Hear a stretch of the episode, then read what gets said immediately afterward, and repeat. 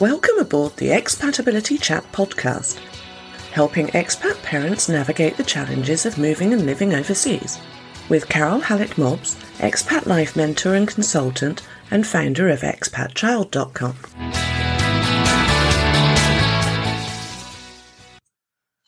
Welcome back to the Expatability Chat podcast. It's August, a whole new month, and this is generally the time when we start thinking about kids going back to school or at least it is in the UK. And generally, if you're in the international school system, this will be quite similar to you as well. Of course, this year is different because of COVID, and it may be that your children are returning to school after not being at school since about March. They may be feeling pretty anxious about this, so you might get some hints and tips from this as well. I'm also going to look at starting school after home education there's a fair number of topics that I'm covering here. So, you've made the move, you've unpacked, you've started a new job or your partner's started a new job, and you're en route to your whole new life. It's an exciting time, but there are still some challenges on the road ahead. One of the big trials is making sure your child can settle happily into their new school and can fully embrace your new life together. Starting any new school is hard, even at home in their native country. They must learn rules, routines, expectations, on top of a demanding curriculum, and the first few weeks are hard work. When you add the extra elements of not knowing anyone, not speaking the local language, and not having an instinctive feel for the culture, that's an awful lot for a child to process. Starting a new school is very daunting. Can you imagine how scary it could be starting a new school in an unfamiliar country? I've always been incredibly impressed by expat kids who do this time and time again. The good news is that the benefits of an international education for your child are enormous, and kids are often better at coping than we give them credit for, but they do still need our help and support. It's a well documented fact that moving to a new house is one of the most stressful things we'll ever undertake, and the same applies to your child. The chances are when you move, you'll time it so that you have a few weeks to settle in and explore your new home before you start work. Wherever possible, give your child the same period of grace. Maybe not a few weeks. Personally, I've always found it easier to start my daughter at school as soon as possible after arriving. It gives her a sense of being, a sense of self, and it allows her to make some new friends very, very quickly. And, of course, it benefits us by getting her out to school and enabling me to unpack everything. If you haven't managed to move at the start of a term, agree a suitable starting date with the school. Let your child settle into their new home a little bit before they take on the next challenge. Many people choose to move at the beginning of the long summer holiday in order to settle in. However, this isn't always a good idea. Many people, especially expats, go away for the whole of the long break. So you won't actually meet anybody. Schools won't be open, obviously, so you and your child won't be able to meet any school families. And the long school holidays can be a trial without any respite at all. Consider moving towards the end of the summer holidays. This strategy gives you and your children more time with existing friends, and you won't be kicking around looking in vain for people to meet in your new country. The first day at a new school can be overwhelming, and definitely they might feel like they're thrown in at the deep end. Most schools are receptive to the idea of getting to know you visits, especially for little ones, and might even be able to welcome you and your child to attend different parts of the day together to get a feel for the environment. With older children, you tend to have to shove them through the gates and then run away. But for smaller children, especially when they're first starting school, try and take it a little bit more slowly. This will give them a chance to meet the teachers and build relationships with other kids, and also for your child to start getting a feel for, for the whole school system. Even a couple of hours is good, as then your child won't be completely at sea on their first day. They'll know where the bathroom is, for example. Another bonus is that you'll be able to time the school run. This is kind of important for obvious reasons. You can do a trial run of the school run in the middle of the day and it will be 10 minutes. You try doing it at rush hour when the schools tend to open, and you could be in traffic for an hour, and I'm not even kidding there. All these little things add up to getting off on the right foot. For very young kids, or if they're particularly anxious, perhaps you could agree some half days, individual sessions, or extracurricular activities that your child can join in, Something a bit more fun than lessons, safe in the knowledge that it won't be long before you come back. It's all about building confidence in the early days, finding out the layout of the school, learning where the toilets are, what the routine is for the day, where coats and bags are stored. These might all seem like minor details to an adult, but for a child they can be major worry issues and a huge distraction from the core purpose of learning. Here are some tips for starting a new school. Visit the school with your child before they start there. This can take a chunk of anxiety away from that first day of school panic. While there, check out what the current pupils are wearing and carrying. This is particularly important if the school doesn't have a uniform. This might seem unusual to people of countries where uniform isn't um, a big deal, but in the UK, uniform is a thing, and going to a school where there is no uniform is quite an alien experience for most parents and children. Most children don't want to stand out from the crowd, so seeing the unspoken dress rules is important. Very much so for older kids, Fitting in will override comfort and common sense. So be prepared for the fact that wearing the right shoes or the backpack is vital. And as an aside, you might also meet other parents who can help you find your feet in the area. Find out what items you need to buy before school starts. Some schools provide all stationery, while others require you to spend a small fortune and source it all for yourself. And finding the latter out after school has already started is not fun. I speak from bitter experience. We didn't find out until after the first day of school in Berlin that we were expected to provide all the different bits of stationery, and they all had to be very specific as well. Nobody had bothered to tell us this little nugget of information, and it meant a frantic charge around an unfamiliar city after school that day to find the right items for the following day. And the thing is, everybody else had bought the items, so nothing was in stock, and it just got everybody off onto a really bad start. Label everything, Everything. Items will get lost. Make it easier to find in the lost property box by making sure everything's got a label on it. Make sure you ask what will be required on their first day of school. You'll be given an equipment list, a uniform list, a stationery list, a PE kit list. They don't need to take it all in on the first day. A PE kit is unlikely to be necessary on your first day. Lugging everything in, including the PE kit, is not fun. Your child has enough to contend with on that all important first day. And as I said before, make the journey to school a few times too, so you and your child know the route to and from. Do it at school run time, and then add some minutes on for the mad rush on an actual school day. On the first day of school, encourage your child from the start to get their school bag ready the previous evening and what they want to wear. You don't want discussions on whether that t shirt is right or this t shirt is the one that they need. Set it all out the night before. Do not be late. This can be a social disaster for many children.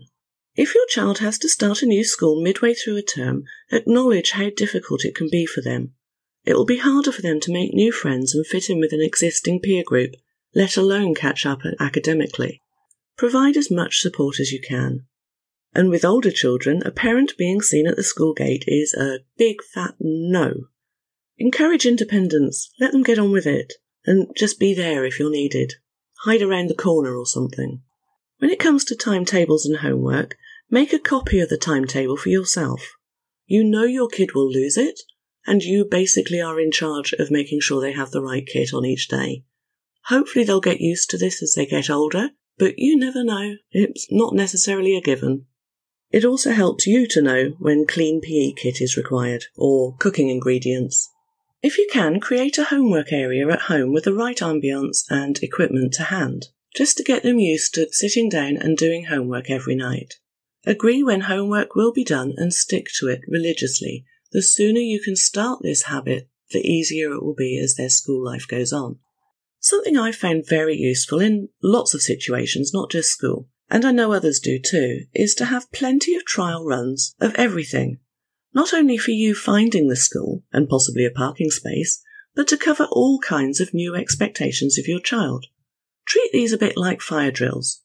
And on that matter, by the way, what kind of drills will there be in that school? When I was a kid, a long time ago, at school in the UK, we had fire drills, that was it. Loud bell, yay, leave the lesson, no running in the corridors, hang around in the field for ages until a teacher told you to go back inside. And then in Japan, it just never occurred to me. They had earthquake drills too. The kids had silver padded hoods to put over their heads and instruction to get under a table quickly. Now, it was a little bit scary to start with for my daughter, but the practice runs meant that the day that the big earthquake hit in March 2011, she was able to remain calm and follow the drill for real. In Germany one day, she came home from school terrified. They'd had a lockdown drill in case a gunman came into the school grounds. Again, I had no idea, it just didn't occur to me, so I couldn't have prepared her. Sadly, these kinds of drills have become commonplace worldwide now. In Africa, she was much older, but we still had to run through anti kidnap drills and anti hijacking drills and all sorts of other personal safety issues. Now, these might sound scary, but if you run through the points to note with humour, drama, and whatever rocks your child's boat, the procedures will become normal and anxiety will be radically lessened. Anyway, find out what kinds of things make your child anxious.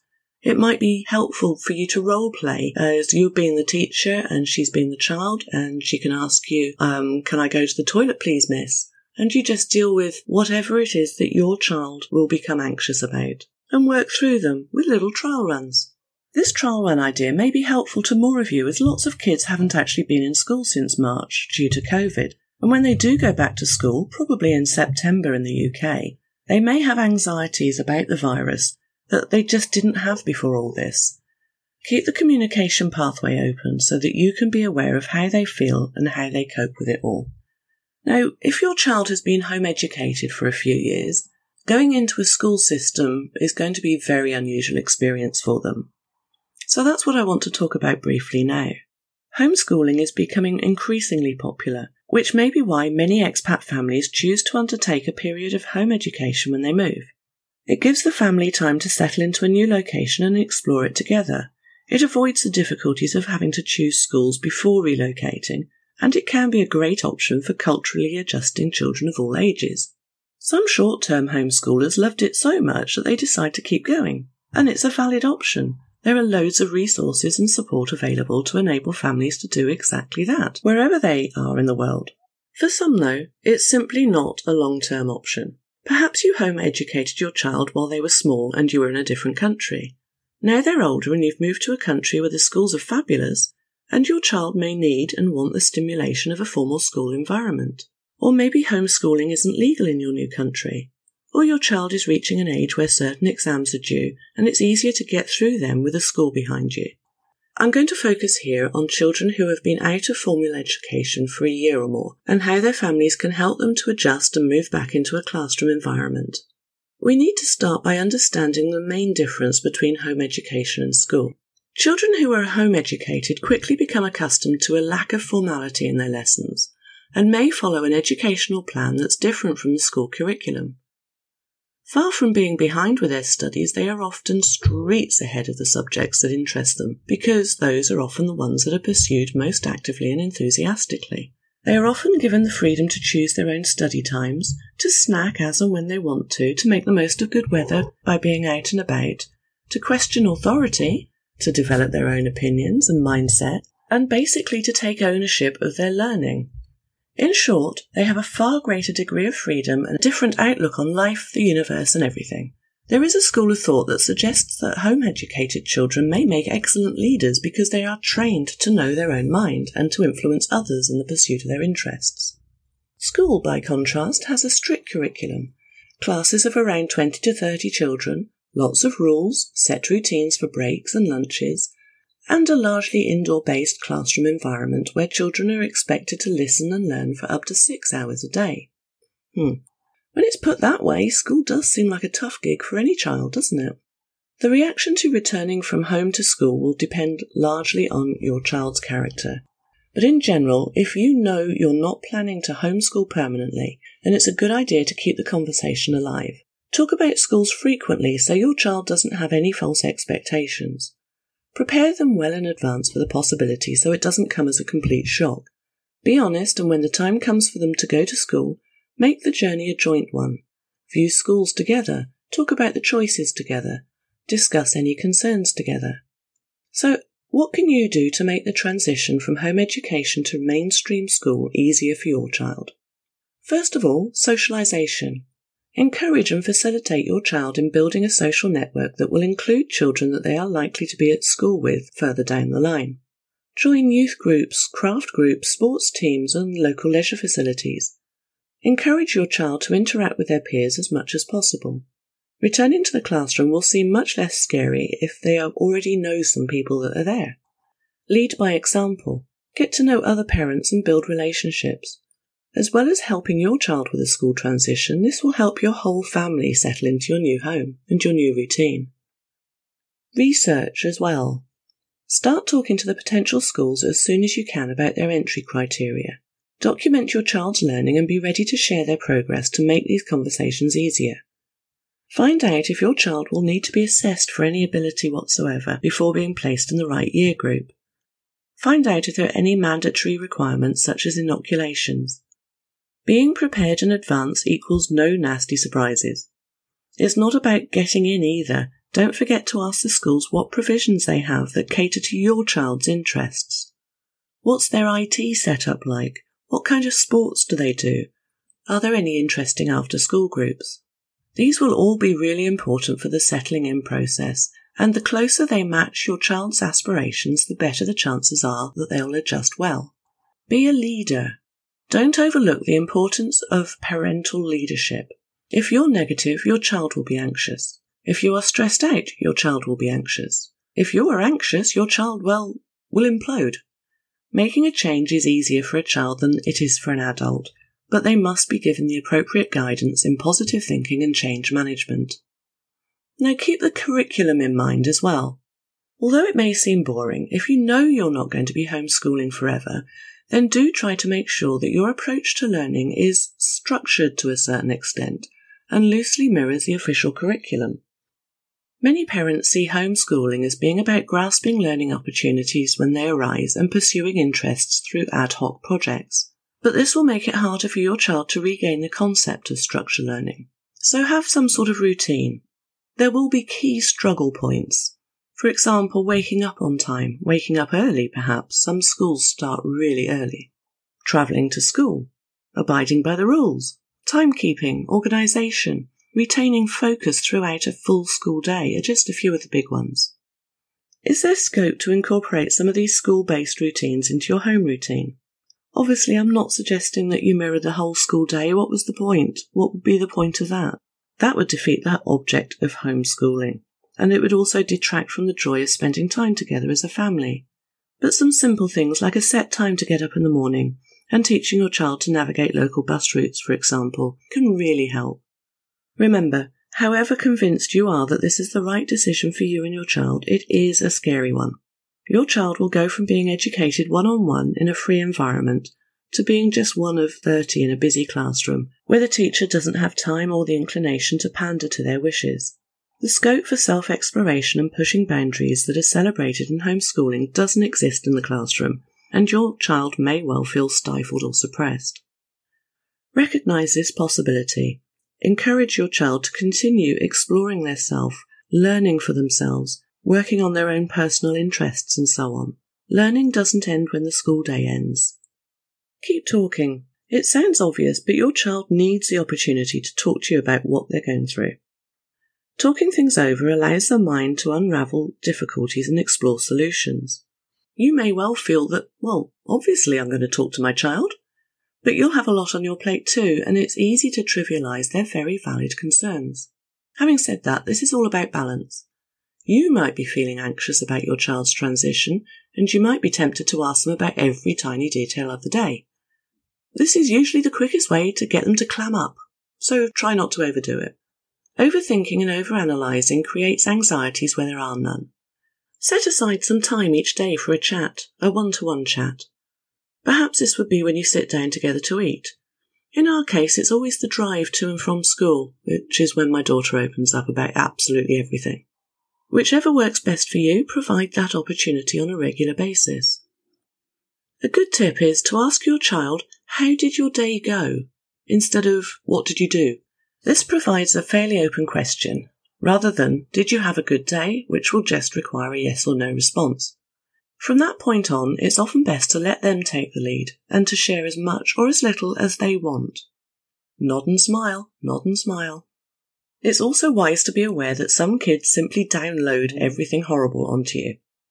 Every negative and worrying and scary thing that happened that day, and then they skip off as if nothing's wrong, leaving you as an anxiety ridden, tense mess. Try not to let it get to you. It's just the way their brain works. If there is anything seriously worrying, deal with it as necessary. Otherwise, just understand that you're a safe place for your child to use as a dumping ground for angst. It's lovely, honestly. Children of different ages handle this whole transition business very differently. The little ones, kindergarten age, preschool children, are often the most resilient. Once they've made a friend and learned to communicate with them, which is much simpler when you're under five and you have toys and sand and water, they'll feel much happier and will settle in very quickly. When it comes to primary school children, these tend to be the ones whose worries are a little bit more abstract.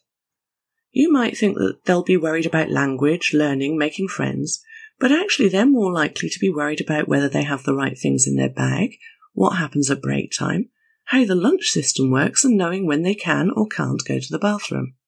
You can make their transition easier by finding out exactly what they need before they start books, pens, pencils, uniform, checking out the school together and finding out whether there are any trends that children are currently sharing. Make sure they have nice, smart, up to date belongings so that they can take pride in them. You may feel this is an unwelcome expense, but it will help your child feel a lot less anxious. I'm sure it wasn't just me who thoroughly enjoyed getting a new pencil case just before a new school year. It is the little things that help right now. Communication and socializing comes easily to most younger children, and they'll make connections quickly if they don't have trivial things to worry about. And at secondary school age, everything just gets a whole lot more difficult. From about the age of 11 or 12, kids develop a much stronger sense of self awareness, and this is where fitting in gets very tricky. At this age, you need to be a lot more guided by your child and undertake a lot more planning and preparation, and at the same time, staying back, um, out the way a lot more. If they'll be attending a local school, giving them the opportunity to learn the language and culture well in advance will be immensely helpful. Of course, teenagers are going to push boundaries, that's their job, and it's unlikely your teen will choose to share as much with you as a younger child might. You can still try the how was your day question, but be prepared to get not much out of them at all. So the best way to ensure you're providing the right support is to just be there as much as possible and to be observant Changes in behaviour, eating habits, mood, and appearance can all indicate difficulties, so do keep your eyes and ears open. At this age, if problems aren't addressed well, they can lead very quickly to mental health issues and antisocial behaviour, so please don't be afraid to intervene if you think something is a cause for concern. At all ages, your child will feel reassured if they can keep in touch with friends from home. Sending and receiving old fashioned letters can be a great comfort. But really, let's be frank, social media really does come into its own right now. Do keep an eye on what they're doing online. And don't underestimate the value of having the chance to brag a little bit about their new experiences. Feeling that they're having an adventure while things at home are just normal can lend quite a unique and exciting edge to their transition and can help them see it in a more positive light. There's no right or wrong answer to settling in. Be guided by the needs of your child. Keep an open mind and, most importantly, be positive. But don't let your worries become their worries, keep them to yourself. So basically, preparation and communication can make it easier, but patience itself is going to be your main virtue, and you'll need it in abundance as you listen to their day to day adjustment problems. And remember what I said about you being a safe dumping ground for all their worries, niggles, and complaints. For any kind of school, find out if the school provide a good settling in process for new kids, and take advantage of it if they do. Some schools handle newcomers better than others, but if you don't ask, you'll never know, and you may even prompt a change of policy which will help other newbies in due course. Expect the first few weeks or months to be an emotional roller coaster for your child and for you. You're adjusting to a new normal, and I didn't expect that phrase to become so well used this year. There'll be a lot of trying out new friendships as well as a lot of settling in and a lot of getting used to a new routine. Life can get quite emotional. Just be there and try not to intervene too much unless something very serious is occurring, of course. Try not to weigh in too much on their behalf, though. This journey is about learning to stand on their own two feet and learn they will, but it takes resilience and it takes time. Starting school is a massive step for any child.